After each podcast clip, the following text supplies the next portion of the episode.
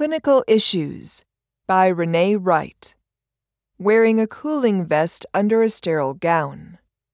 Question Some of our surgeons and perioperative team members feel like they are overheating during procedures and would like to wear cooling vests under their sterile gowns for personal comfort.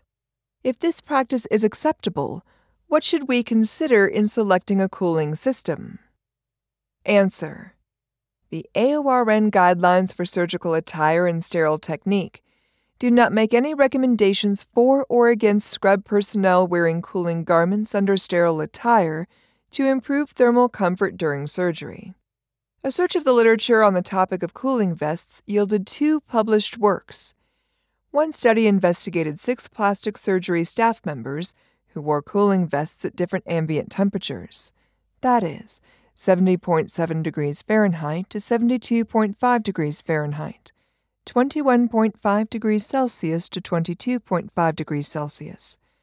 Under simulated patient care conditions, to learn about the effect of personal protective equipment, PPE, worn during the coronavirus disease 2019 pandemic, on healthcare workers, and whether the cooling garment was an effective coping strategy for thermal stress. The researchers measured body temperature, heart rate, blood pressure, thermal imaging, and the wearer's ability to focus using a validated assessment tool. They found a correlation between the participants' increased body temperature when wearing PPE without the cooling vest, that is, thermal stress, and decreased concentration and performance, that is, more errors. Conversely, wearing the cooling vest with PPE resulted in improved concentration scores. These results led the researchers to conclude that wearing the cooling vest with PPE may reduce the effects of thermal stress. However, they acknowledged that the small sample size could have affected the generalizability of the results, and they encouraged additional study of cooling garments. The second article described the process of designing a cooling vest for use in surgery to alleviate thermal stress of the wearer and tested a prototype vest on one surgeon.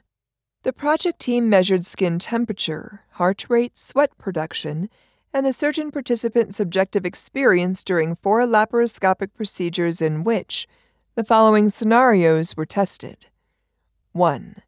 Wearing standard surgical attire without cooling attire. 2. Wearing a commercially available cooling vest intended for use by firefighters.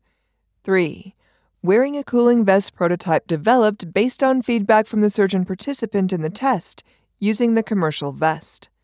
And 4. Wearing a final prototype design that met user functionality and fit parameters. The project team also took the same measurements, for example, body temperature, heart rate, for the two prototype cooling vests in a laboratory setting under simulated clinical conditions with the intent of evaluating the effect that placement and quality of the cooling material on the vest had on physiological responses.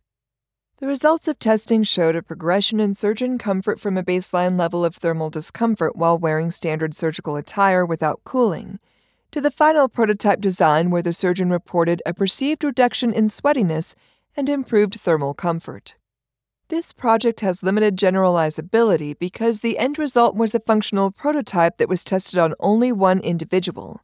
However, it does set the stage for future studies to test the feasibility of the cooling vest concept on multiple users and validate its intended purpose to reduce thermal discomfort of the wearer.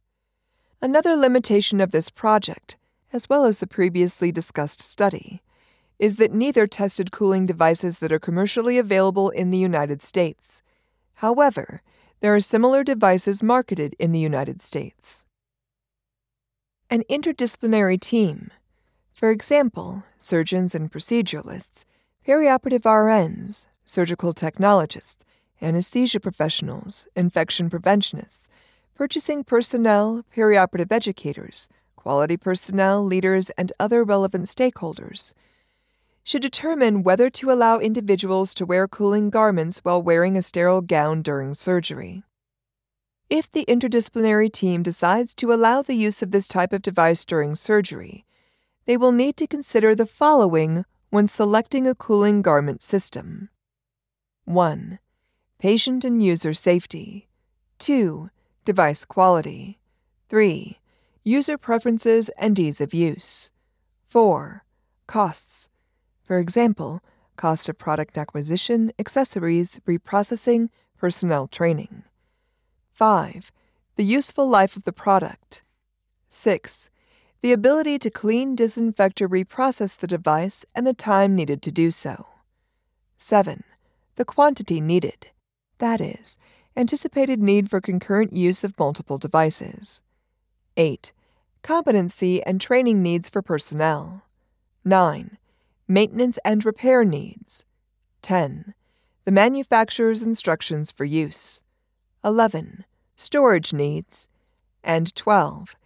Maintenance of sterile technique while wearing the garment.